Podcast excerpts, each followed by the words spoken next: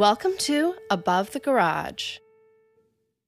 Hi, friends. Welcome to our discussion of season one, episode two of The Crowded Room. Let's do our round of introductions and dive in. Hi, I'm Rachel. Hi, I'm Kimberly. And I'm Kate. So, this episode is called Sanctuary. It was written by Akiva Goldsman and the and directed by Kornél Mundruczó. I'm very sorry for butchering that name. Episode two opens with Rya visiting the house, which has street number nine, by the way. Nobody's home, so she helps herself to a little snooping. There's a note for Danny to meet for fish and chips at Cambridge High Street at noon, and lots of little medical creams on a table. Uh, another mirror shot of a heart with A plus J in it, which we later learn is Ariana and Jerome. And upstairs, Ariana finds blood all over the walls, glass shattered all over the floor, which we heard referenced by the police in the last episode. Obviously, something violent took place here. Downstairs, she finds a book of Danny's paintings, and as she's flipping through it, a bird flies out of nowhere. Seriously, where the fuck did that bird come from? She was in front of the fireplace. Ah, thank you. At first, I rewound it because I was like, did it come out of the drawing? What's happening here? Because she found the book in the fire. But, Yeah, but that like would have scared the shit out of me too. Yeah, in an otherwise previously silent, empty living room, a bird flies Mm-hmm. out. I would also have run out the door. So good instincts there. well, she was hearing a lot of noises. Like she was coming in and and sh- I think she heard noises upstairs as she was, you know, going upstairs, but we never saw the source of the noise. And then I think she heard noises downstairs and went back downstairs. And I wasn't sure if the bird was supposed to be a somewhat like source. um yeah, the source of the noises that she was hearing. Yeah, Um, so big question mark there. I don't know. I have a whole lot of big question marks as we can. Yeah, there's lots of big question marks. I really like the shot when you see the mirror and it says Jane A Hart, and then you see Amanda Seyfried looking into the mirror. I really like that one. This whole house is so beautiful. We talked about it in the last episode, but like the light that comes in, like the light Mhm. that they get, right. it's great. And I was noticing the um camera flares, like as as she's coming in, that you there's just a lot of that going on, which I'm assuming was done deliberately, but I think it's just like the effects of the light Yeah. in the scene is really beautiful. I don't know if there was meaning behind that. I just think that it was kind of just a gorgeous way to shoot her coming into the the house. Yeah. Yeah, I really like how the show is shot. hmm Back at the interrogation, Danny swears he got the gun, not Ariana, because Ariana needed rescuing. Rya points out the inconvenient tr- truth that his story is she shot two people and now he's here all alone. Are you sure she needed the rescuing? Back in high school time, Danny's parents seem to have discovered pretty quickly that Danny's moved out. I'm not sure why. Again, the passage of time is like very unclear to me. It seems like this is directly after the Bill Street incident because he's wearing the same bloody shirt. But how Yeah. you know so quickly? And why don't they ask what happened? If I were his mom, I would have assumed Marlon was the guilty party in Danny's face Hmm. reconstruction. But there's never a discussion of, of like what actually happened, except they know he's inside the ghost house and they don't like it. Anyway, as Marlon's pounding on the door, Yitzhak tells him he's got to handle it if he wants to stay, but that lasts for like five seconds while Danny stands out there frozen until Yitzhak comes out and handles it for him. Calls Marlon a coward, tells him not to talk to a woman that way, that he's a bully and all bullies are cowards. And it works. Marlon walks away. And Danny's mom simply walks up to Danny to get a good look in his eyes, double check with him. And I guess she sees that Danny believes he's going to be safer there than at their house. But what did you guys think of that scene? Did you have questions?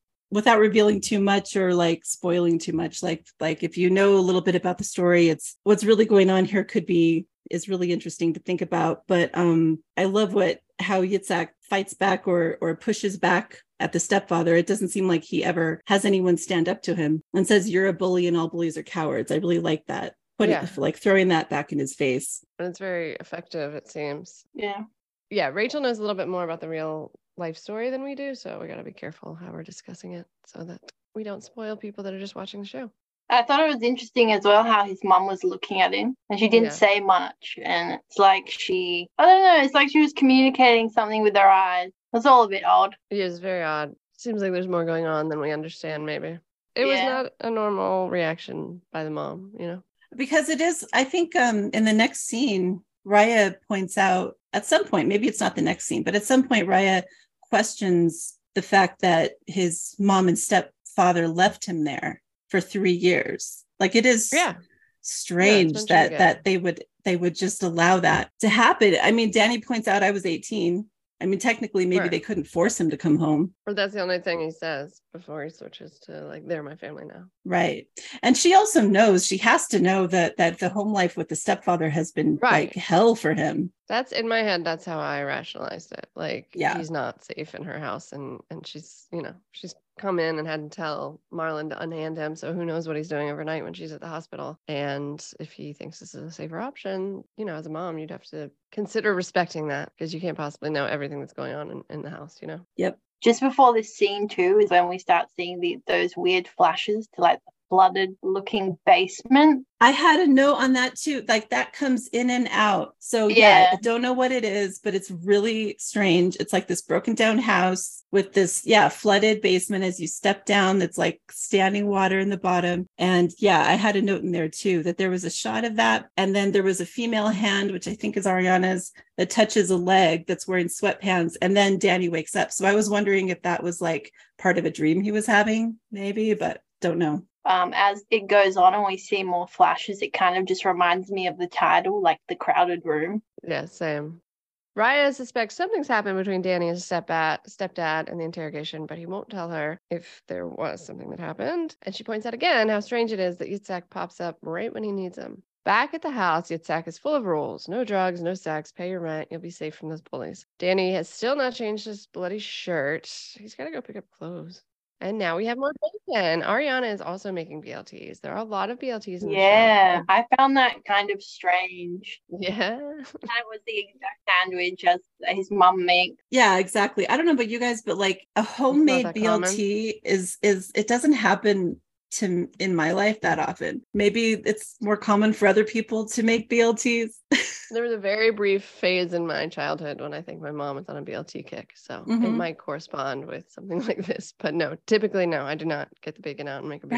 Right. I make a turkey sandwich. There's just so much more work to it. Like you have to cook Right. the bacon and and everything. So But Danny loves his BLTs. mhm. Yeah. He seems to interpret the BLTs as some sort of sign of love or affection, judging from his face when Ariana offers to make him one. Mm-hmm. Yitzhak's also already gotten him GED books. Again, I'm confused on the timeline here, but I've already said that. And also, why the GED books before a clean shirt? Come on, Yitzhak. It's weird because I think it's literally right after, like the day after he runs home from school. But it says like, "Yo, if you're not going to school today, you really need to Yeah. get your GED." Even though like they probably have never had had time to discuss like, "Dude, are you going back to school?" Or like, right. It's a big no. assumption to make. Yeah. yeah, He was getting on pretty well in school. Even Danny says that was fast. He acknowledges that he got the books fast. Yeah.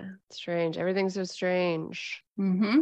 Anyway, Ariana tells Danny that Yitzhak got her out of a jam similar to his, and that's all he knows about her. He's telling Rya, except that Ariana's a night person. She'd come home and Danny would wake up, tells him to fuck off, and then she turns on some music while she sobs. He says she drank a lot, hit the walls, but mostly just cried. He can't remember a time when his mom wasn't fighting with Marlon at home, but with him and Ariana, it was different. They didn't talk, but they understood each other.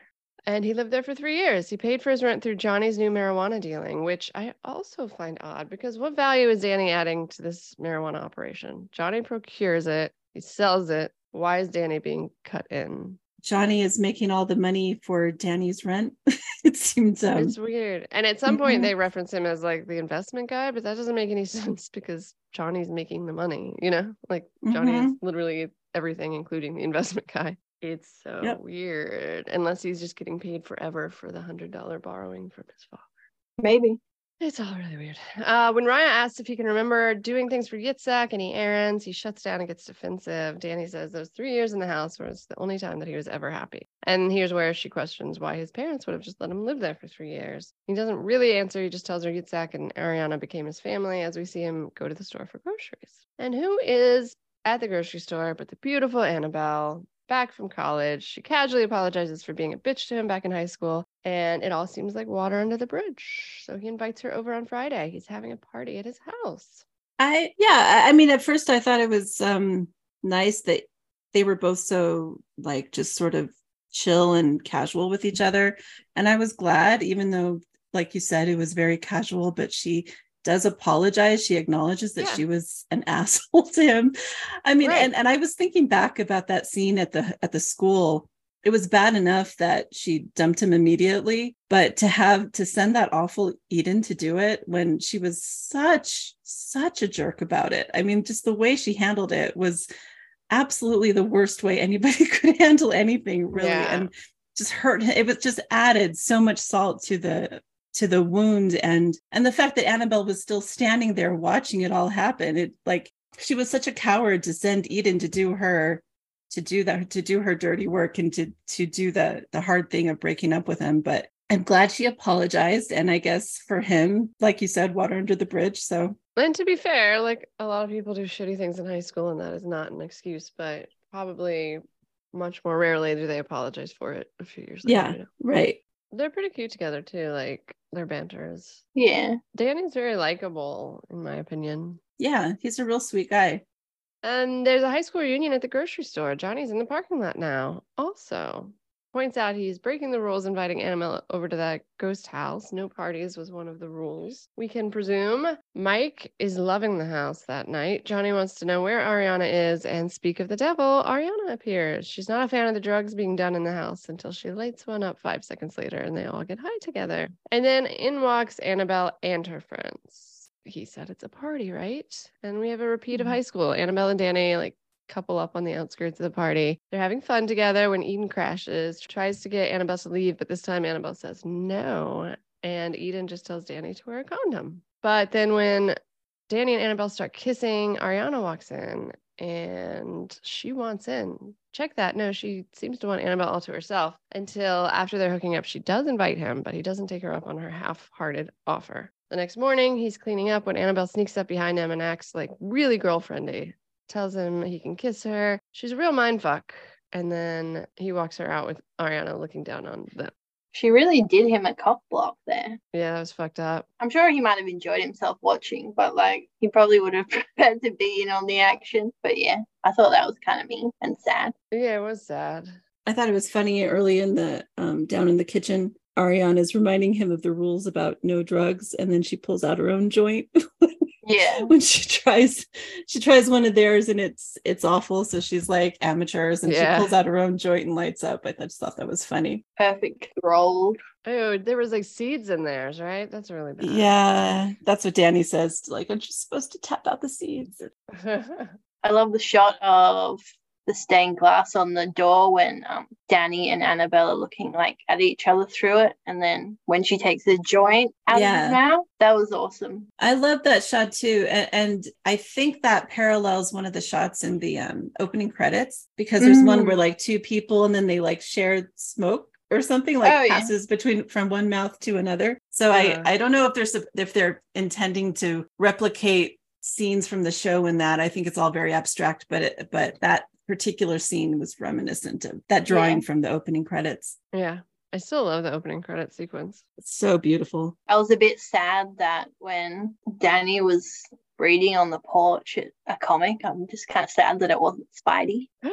Good point. That would have been awesome. I didn't even notice it was a comic book. So I I think that Yeah, would have been a, a very cute Easter egg if they'd thrown that in there. I was hoping for it, but Yeah. So later outside on the porch, I love when it's raining all around you, but not on you, by the way. So I like that scene. But anyway, Ariana comes out to check in, wants to make sure last night was okay, which she swears it was. And Ariana suggests Danny kisses Annabelle too next time and then invites him for a burger. He seems to be shocked because maybe because it's not a BLT, but no, because they don't really do things together and then they run out in the rain. That I do not love. I do not like wet shoes. Ew, no. I was just gonna say I just love how she's trying to cover herself with her leather jacket, even though there's like no hood and she like doesn't even pull it up. I'm just like that's useless. and it's like it's like a very short small leather jacket on top of that it's hardly worth the effort there's a more effective rain blocker later on in the show Oh yeah, the kite. Yeah. yeah anyway at the diner he checks in with her tells her he hears her at night is she okay but she won't tell him the bad shit that happened to her as a kid rya points out that ariana seems like she was made to order a perfect best friend for him i.e too good to be true and then we see her being accosted by some guy, Benny, who seems pretty fucked up himself. And Ariana gets pissed and blows Danny off and runs off. Rya points out how profoundly unstable Ariana is the way he's describing her and asks what she was doing at night. And then we're with her as she gets made up. She must go through a lot of eyeshadow in a month. Yeah. and walks into a club where the bartenders know her drink order. So that's where she is at She night. literally walks into the club. She she walks right Yeah. past the line. She people Yeah. know her. She walks right, Right. past the the bouncer and Like a just home right her. into the yeah.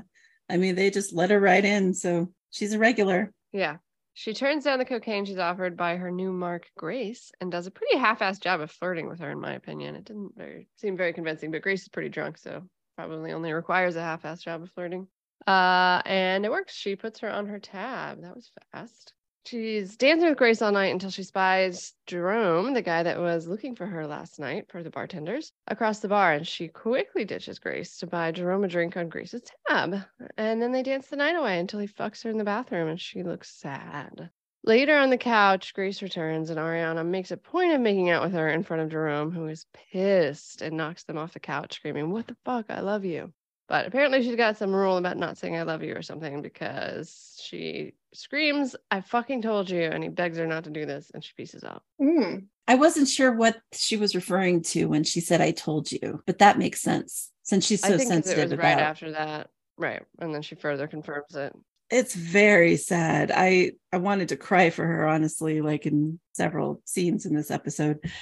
I wanted to comment back all the way back to when she's getting ready to go out to the club and she's Uh-huh. um, putting all her heavy eye makeup on in the mirror. I don't know what meaning is behind it. I just I love the way they use the mirrors because like as she's leaning in to put the eye makeup on, her face is split like three or four different times, like vertically and then there's like another shot where there's like two mirrors and she's she's like split between the two and it's just it's always makes for really cool effects so just wanted to Yeah. Say that yeah everything else is is really getting into ariana's um brokenness and and kind of like introducing us to that. And and she has this release going out to these clubs and stuff but it's like anytime it like she says later on anytime anyone gets too close she just shuts down and has to push him away Yeah, she never seems happy though. Like even if this is her release, there's like no point during the night when she seems happy. Not when Not really, you're right, yeah, with not really. Not when she's on the couch with Jerome. Like I at first when she, I mean, she seems like happy to see him, and that confused me at first. I guess I was expecting him to be like her pimp or something, and then she walks up to him and she's clearly like being nice and happy to see him. But from that point on, she seems like she's like suffering yeah but she says she loves it. You know, she obviously she pushes him away because she likes him. So I don't know. Yeah. She's totally fucked up. there was another detail when she's dancing with grace and then J- jerome approaches her and she pushes him away he actually accepts that and walks off dejected like i could imagine some guys in that position like um, making a scene or pushing back or you know getting mad or blowing up on the dance floor or something like that i, I kind of really believed jerome's feelings for her like he really seemed Yeah. genuine about He does. loving her Yeah. He kind of fucks that up later, but yes, I agree. I'm a broken record at this point, but the whole scene of the dancing and the lights and everything was just chef's kiss. Hmm The music too, like um when she walks in and there it's Disorder by Joy Division that's playing and yeah. Mhm. that song because it's like 79 I think so it's like right on the cusp of 80s and it had a very kind of early 80s vibe to it and I kind of like that and and it's just I love their music choices. It's always very cool setting the time period and the the tone Yeah. of whatever they're doing. It's very good choices.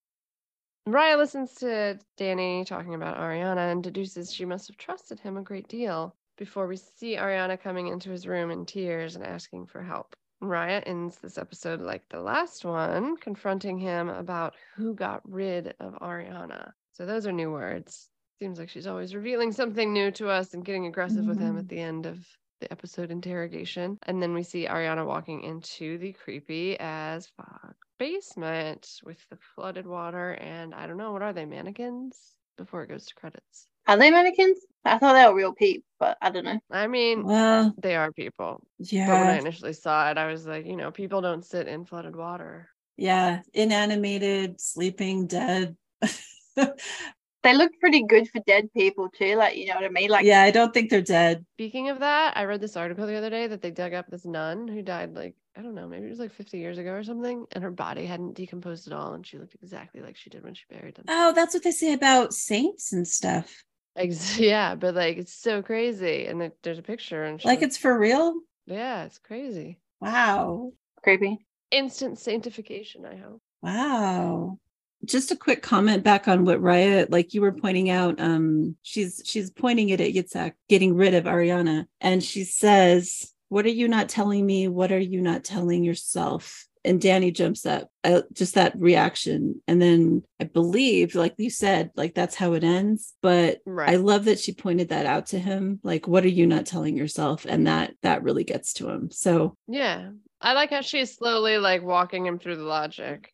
It seems like law enforcement is dead set on Danny being a serial killer, but I don't necessarily think Rya agrees with that. I don't know what you guys think. So I think Rya has her own theories and she's trying to little like you said, little bit like pulling mm-hmm. it out of Danny, but I also think Danny is not fully aware of what is really happening. Yeah, I think it's necessary that she handles him the way that she is. and Yeah, so she's little by little, very gradually. So it's she's doing it very well. Yeah.